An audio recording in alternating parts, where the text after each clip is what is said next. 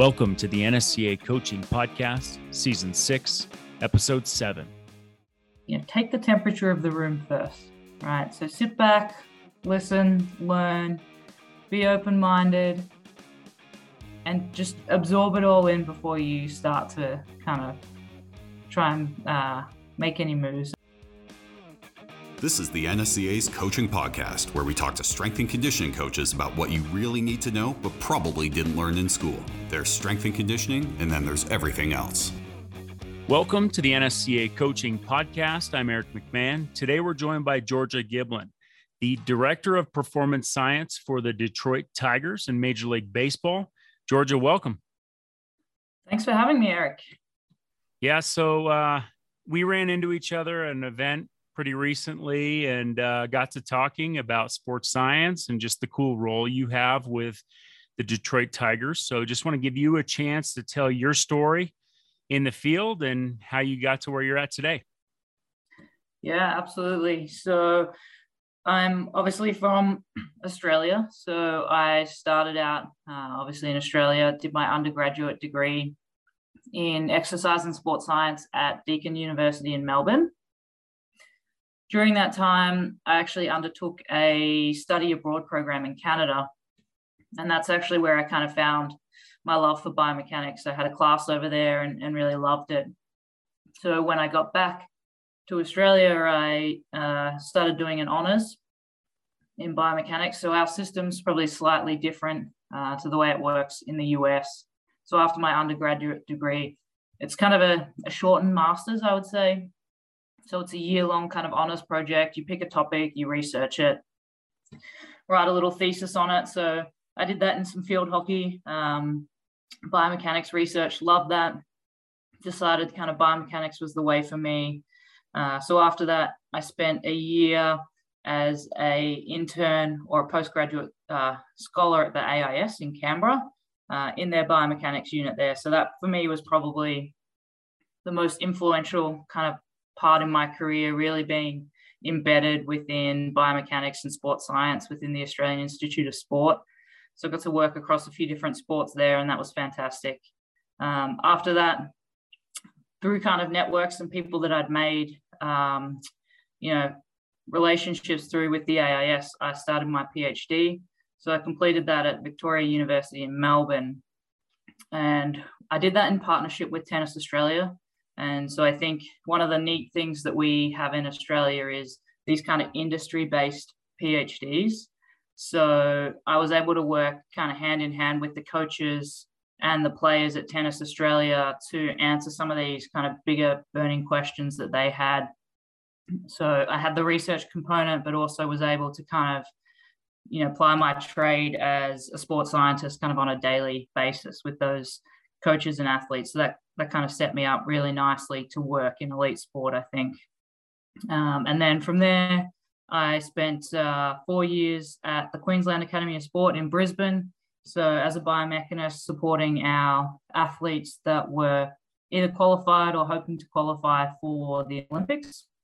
Uh, so worked across track and field, uh, archery, softball, uh, water polo, quite a number of sports there uh, for four years, and then ended up in the US. So the Tigers, obviously, trying to get into sports science, and um, they did so through a consulting agreement with the University of Michigan. So I actually started um, as a postdoctoral fellow at the University of Michigan, working with the Tigers, consulting with the Tigers about sports science, biomechanics, how best to to utilize sports science in baseball. So I did that for a year and then transitioned over full time to the Tigers, which is the position I have now as the director of performance science. It's really interesting. And I can think back to some early minor league days when probably the first time I ever saw, you know, a pitching lab with the, uh, with the, it looks like a video game with the sensors all over the pitcher's body and, and technologies come uh, quite a long way from, from those early days. Um, I want to ask you, you know, how has this transition that you're talking about been received, you know, at, at the major league level, at the minor league level with the athletes that you're you're working with and with the coaches that you work with?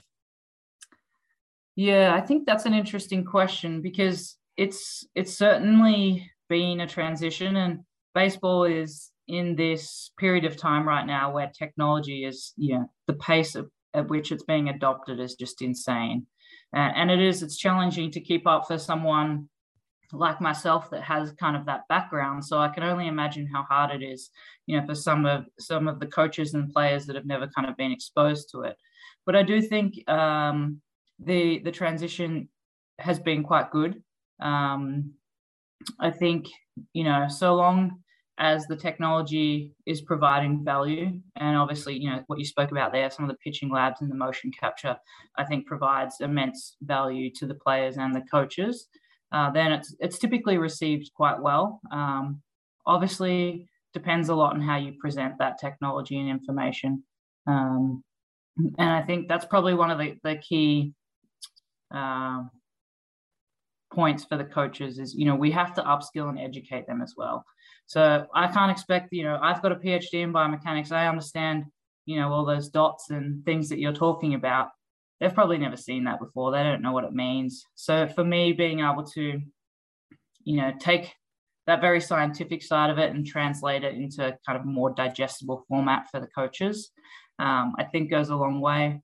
From the player side of things, you know, the the players these days, I think in, in colleges are getting exposed to some of this. So it's a little bit easier transition for them. So some of those big schools, you know, they have pitching labs themselves. Um, and so I think a lot of a lot of the kids that come out of college these days, you know, they come in and they say, "Hey, where's my blast sensor?" Or you know, they're they they know the information, they're thirsty for it. Obviously, that's you know a different scenario uh, for some of the players coming out of our Dominican Academy. Um, so for them, you know, we put an emphasis on trying to educate them down in the Dominican with some of the technology that we use in the states, so that when they come to the states, you know, it's not another one of those things that's kind of, you know, mind blowing for them, right? They already they're aware of it. They know what it means. We we introduce it to them down there, so that transition is a little bit easier, I think, um, for them because they've got a big enough transition as it is with moving, you know, from the Dominican to to Florida without everything else thrown on top of them. It's a really great point. You know, one about players craving more information today than maybe past generations and just the the culture of the game that we're in today and i liked how you touched on just sort of the onboarding of new technology within your program within your system and especially thinking about players coming out of latin america where we typically think and know that the resources maybe aren't uh, the same as what we have here in the us and uh, I do want to ask you about that, but before we get too far in, I, you know, what's your thoughts on working in baseball? This may be a sport that you didn't uh, always aspire towards or think you'd uh, be working with. How's how's your experience been? It's crazy. I'll tell you that. I so when I first started in baseball, uh, you know, I had some some really good people around me in in the form of our uh, minor league strength and conditioning coordinator at the time um, and our minor league uh, athletic training coordinator, and, and both of them had said to me, you know, whatever you've learned in your Olympic sports and whatever, throw it out the window. It doesn't apply in baseball. And I was like, oh, surely, you know, that can't that can't be true. But uh, it's true for a lot of things. You know, the scheduling's crazy. the fact that they play so many games in a short period, um, the number of players and teams is crazy.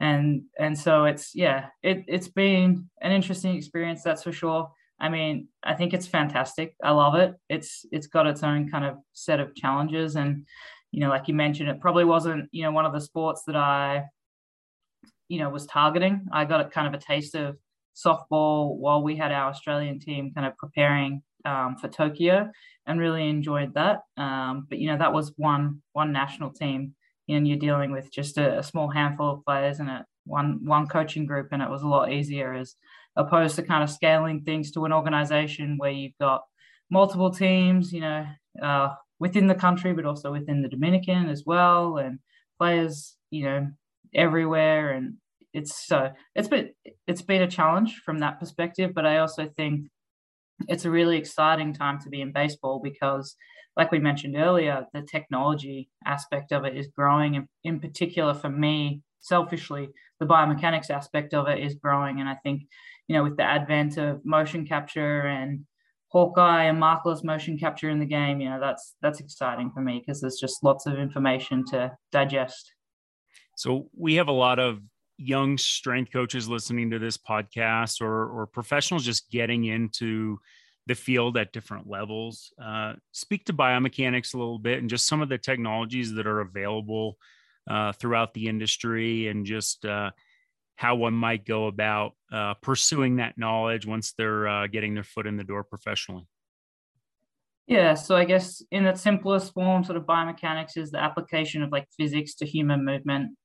Um, and so within baseball in particular at the moment, there's um, accelerometers or sensors that you know you might have seen um, you know out on social media that look at how efficiently a player moves. So how quickly certain uh, body parts rotate compared to other parts. Uh, so that's kind of one of the key key pieces of technology i think in baseball right now and looking at the kinematic sequence so how that player moves and how they uh, transfer energy up the kinematic chain and then the other big piece I think at the moment is motion capture. So you can have two types of motion capture.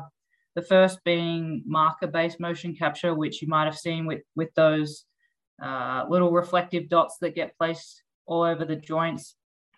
That's how they kind of make video games as well.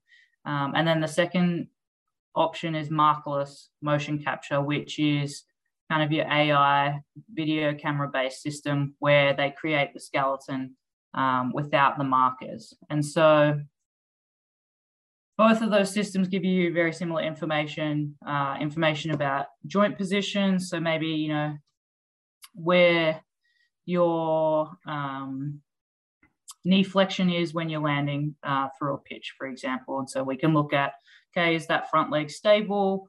Uh, they may be collapsing a little bit, losing a little bit of energy. um, and so then obviously I think for the for the young um, practitioners coming into the field, there's a lot of information and, and it's probably very hard to summarize it and digest it. But I guess there is technology that will be available to them to help do you know their aspect of the job. So whether it's perhaps using this markerless motion capture in a screening. So typically maybe the strength coaches um, are responsible for an FMS type of screen. Potentially, you could use a markerless based motion capture to do that for you, and you could actually measure, you know, some of the the outcomes uh, that might be occurring in this screening, um, if that makes sense. Yeah, no, that's that's actually a really great point. And one thing I think back is vertical jump testing is really common across all strength and mm-hmm. conditioning programs. Well, we've come a long way from jumping with a piece of chalk against the wall to a vertec to a jump mat to a force plate and you can use the technology in a lot of different ways to enhance areas of your program which maybe you already think are pretty well developed and so that's that's a really great point there i want to ask you about you know in professional baseball, you talked about the influx of all these technologies and organizing that for your players. You know, talk about the onboarding process once players get to the U.S. Uh, from the Dominican or at your Florida complex and up through the affiliate levels. That's where I think it's really interesting. Where it's uh, it's sometimes really difficult to apply a lot of different technologies. Yeah, there's certainly a lot of challenges. So I guess the easiest place to start maybe is to walk you through sort of how we onboard, uh, maybe using our draft class this year as an example. Uh, and we try and, and, kind of repeat this in spring training when we have uh, everybody arrive. So typically we take the first day that everybody is in Lakeland and we use that as a screening day and an education day. So the players arrive um, and they'll go through their um, you know their screenings with the athletic trainers with the strength coaches they'll do you know their body weight uh, their skin folds they'll do their baseline strength testing Uh, so they'll go through all of those kind of screens and assessments.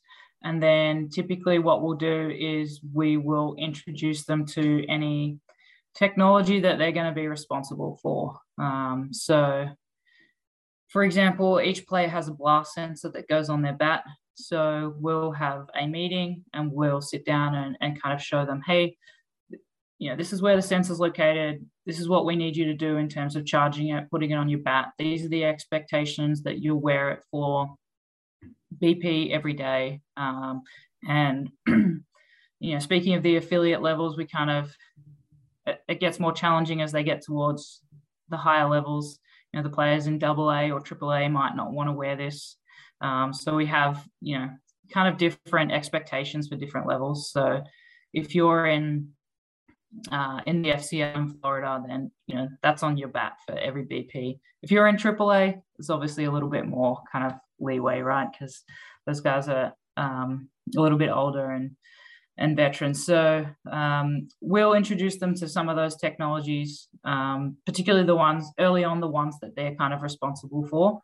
Um, and then as typically spring training goes through, uh, and we actually did this a lot more recently in our in our postseason camp. Uh, we had some large educational components, so we'll have a a meeting on Rapsodo. Okay, this is why we use Rapsodo. These are some of the metrics we look at. This is why you know it's important that it's out there every time. Um, this is TrackMan. This is this is the force plate. Um, this is GymAware and why we're using it. And I think that's kind of a key component because it helps us with compliance. If they know why we're doing it, um, it's a lot, you know, easier for them to get on board.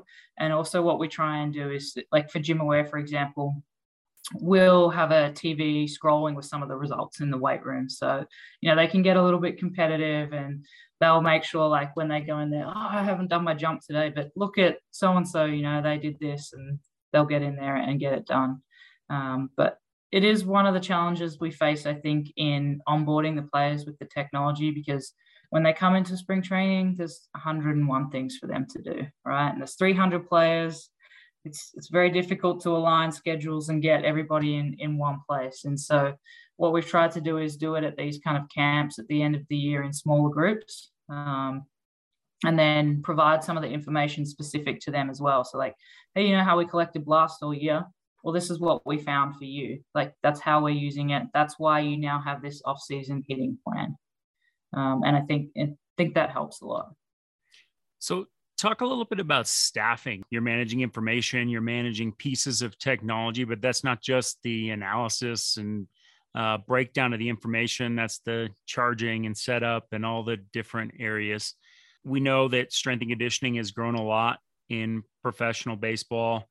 Athletic training's been well established. Performance science is kind of the new the new kid on the block. Mm-hmm. Talk a little bit about that collaboration and who you have on your team. Well, that's that's an interesting one. So the team's just expanded, thank goodness. Um, so, like you mentioned, there's you know there's a lot of technology, and quite often we'll buy a piece of technology because we think it's going to help, but then we don't necessarily you know uh, provide the resources or the people to run that technology. Um, so prior to this year, you know, I've relied very heavily on the strength coaches and the athletic trainers and um, our baseball information assistants. So they sit in our video department to help me with kind of the day to day operations because I haven't had a lot of staff. And so that is why I push the onus on the players a little bit too. So for the blast sensors, for example, they sit in the locker room and they charge in the locker room, and it's their responsibility to pick that charger up or pick that sensor up before they go out in the field and drop it back on. And then one of the BIAs would upload that data um, every day. Purely because prior to this year, it was just me. I don't have time to run through the locker room chasing down sensors and, and charging them. Uh, so I rely quite heavily um, on other departments. So, for example, you know, the strength coaches, we got GymAware. We all kind of uh, did the class on how to run it and they just take it and run with it. So they do the day-to-day operations of it. I really just look at the data on the back end in, in Smartabase and, make sure that integration is working and then create kind of dashboards and reporting features for them. Moving forward this year, we're actually getting some new staff in performance science. So that's very exciting for me. Um, we've just hired a biomechanist. So that person is going to help a lot with the uh, in-game biomechanical data that we're going to get. We have a performance science coordinator, which um, is going to be someone that's responsible for organizing and maintaining a lot of the equipment that we have. Um, you know, everything that kind of gets shipped out to the affiliates and, and whatnot, making sure that's all organized and working. And then we've got two associates or interns as well. So they'll help with the day-to-day operations of just making sure everything's charged making sure the players have all the equipment that they need making sure you know if the coaches want something you know out there or the coaches want to use the force plates for a session because they want to test out a drill with a certain player um, that that's available to them when they need it you know it really speaks to the the growth in the game and there's there's a lot more positions now than than 10, 20 years ago when I mean, some teams only had athletic trainers at that point, and it's expanded so much. Uh, nutrition, strength and conditioning, athletic training, added roles in that area, and now mm-hmm. performance science. You know, with your background coming from Australia, and you've worked in the U.S. and North America now for for at least a few years. You know, what are some of the similarities or differences that you see uh, in different parts of the world just in the field and just what are some of the things we're doing really well and maybe some of the things that uh, we could learn from so i think one of the big things for me that i i probably maybe took for granted in australia but i think the us is is catching up and you spoke to it a little bit then just with that the added roles in that so when i was working in our olympic system we had what we called service teams around athletes and sports. And in that service team, let's say you're a 100 meter sprinter, you're in track and field. Track and field, or let's say the sprints group within track and field, had this service team that had a nutritionist, a strength coach, a sports scientist, uh, if they required it, a physiologist. Um, so, like long distance, you know, things like that had a physiologist, um, a nutritionist, and a mental health uh, provider as well. And I'm probably missing some. However, I think the concept of you know each sport and person having this kind of bubble of people around them to help um, was something you know that was just kind of ingrained, I think, in in the system, and that's how we kind of operated in that team setting, um, and that works, I think, really well. And the US, or particularly, I think baseball is starting to kind of catch up on that. Um, maybe philosophy or area. Uh, so now, you know, in my role, I work very, very closely with our strength coaches and with our athletic trainers, um, with our player development coaches. And so now I think, you know, the players that come into the system have a lot more resources available to them. They know that, okay, if I'm in in double A, I, I now have you know my full-time strength coach which they didn't have before you know i've got access to a nutritionist i've got my full-time athletic trainer maybe i have a sports science intern there um, you know maybe and now i have a development coach that's responsible for um, relaying some of the information from the technology and advanced reports and scouting and things so i think we're building these teams around the athletes uh, and the players a little bit better that's probably the biggest kind of change I've seen um, recently.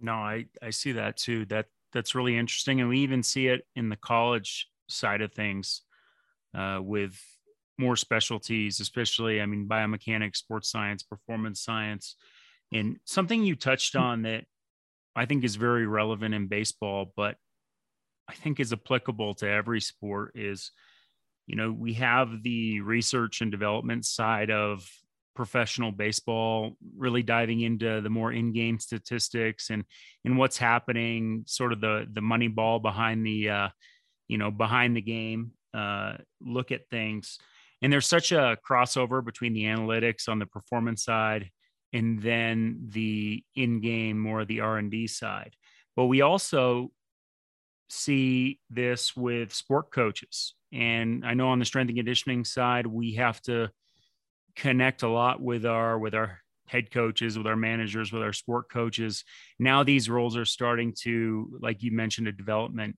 a developmental coach sort of as a bridge between some of these performance science concepts and uh, what would be the traditional hitting or pitching coach on the staff. Talk talk a little bit about that growth, just uh, how you've had to navigate those relationships and and just connecting with baseball staff, maybe uh, a little bit different than someone with a strength and conditioning background or athletic training background with with crossover knowledge in your discipline.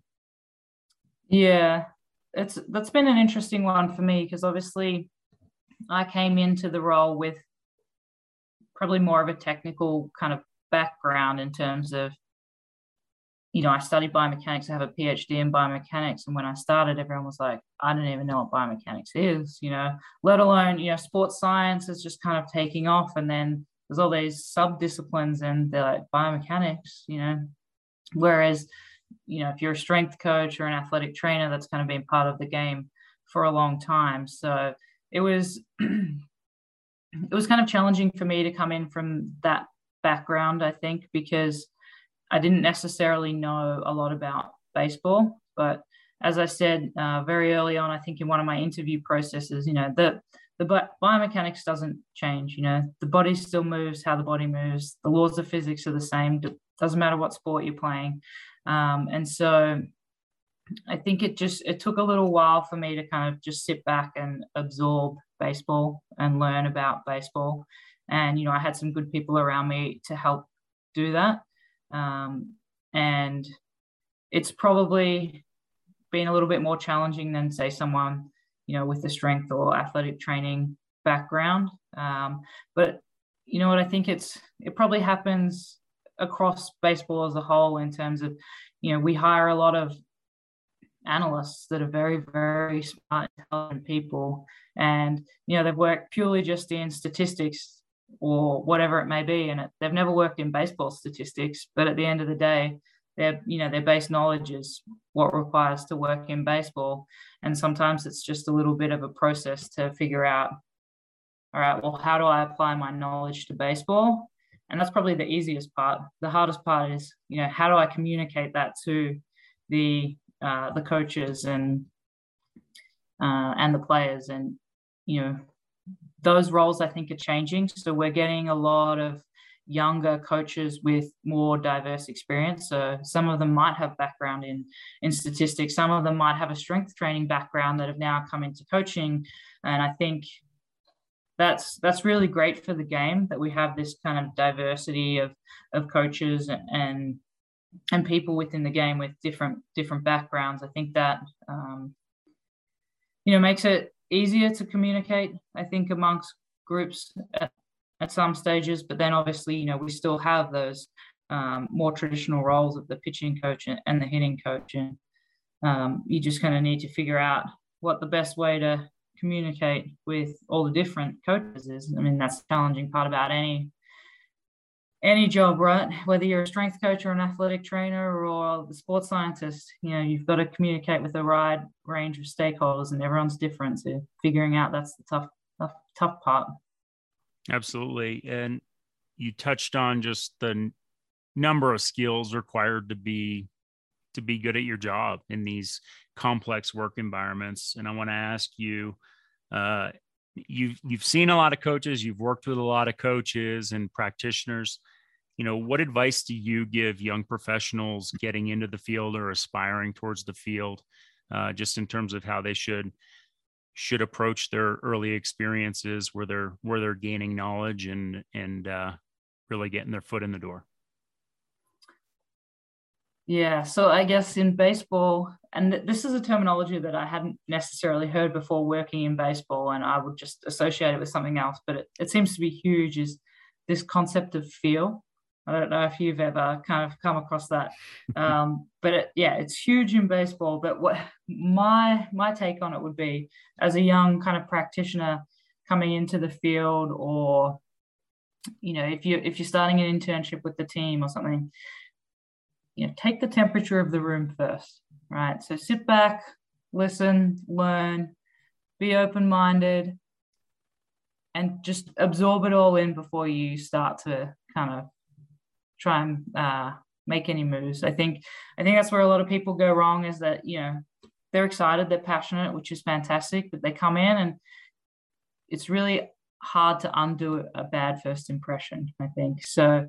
Um, I think it's really important for those first kind of uh, whatever it be weeks, days, just kind of really absorb and and learn a lot, and then kind of be tactful. I think that's the challenging thing, right? To to know, all right, well, you've got knowledge and you've got um, you know a lot of passion and want to you know put your fingerprint on on the program. You've just got to know when's the right place to do that, right? And when's the right time to do that. And that probably doesn't apply just for young people, young practitioners coming into the field. That applies for everyone. It's a it's a challenging skill to have, but I think those you know we talk about all the all the time the soft skills which are probably the hard skills um, to they're probably the most important for me um, you know being able to communicate create relationships listen those types of things they're very challenging but i think you know in order to be a successful coach those are very very important no it's spot on you know having feel having feel for your mm-hmm. environment for the uh, the people around you and and coming into a new experience sometimes you know you don't know everybody you know mm-hmm. you don't know their backgrounds their histories and that can be a good gateway into into learning just because you have so many people to get to know but as you as you know their backgrounds and their stories having feel might mean you know you you can connect with them on certain things or certain things mm-hmm. that maybe you've you've shared experiences with or you know just about their experience that some uh, someone might be sensitive about something or or really likes doing something or, or more you know more inclined to to uh, respond a certain way and those are really those tactful coaching skills that yeah, we go to events and they are they are popular topics right now, but I think really the mm-hmm. challenge coaches have is employing those skills day in and day out, uh, knowing that you know everybody's got good days, bad days, you know, days where you're overworked, you're tired, you know, the end of the day versus the beginning of the day, and I think there's you know there's um, there's a huge human element to it and especially in a game like you mentioned you know every single day over such a long season.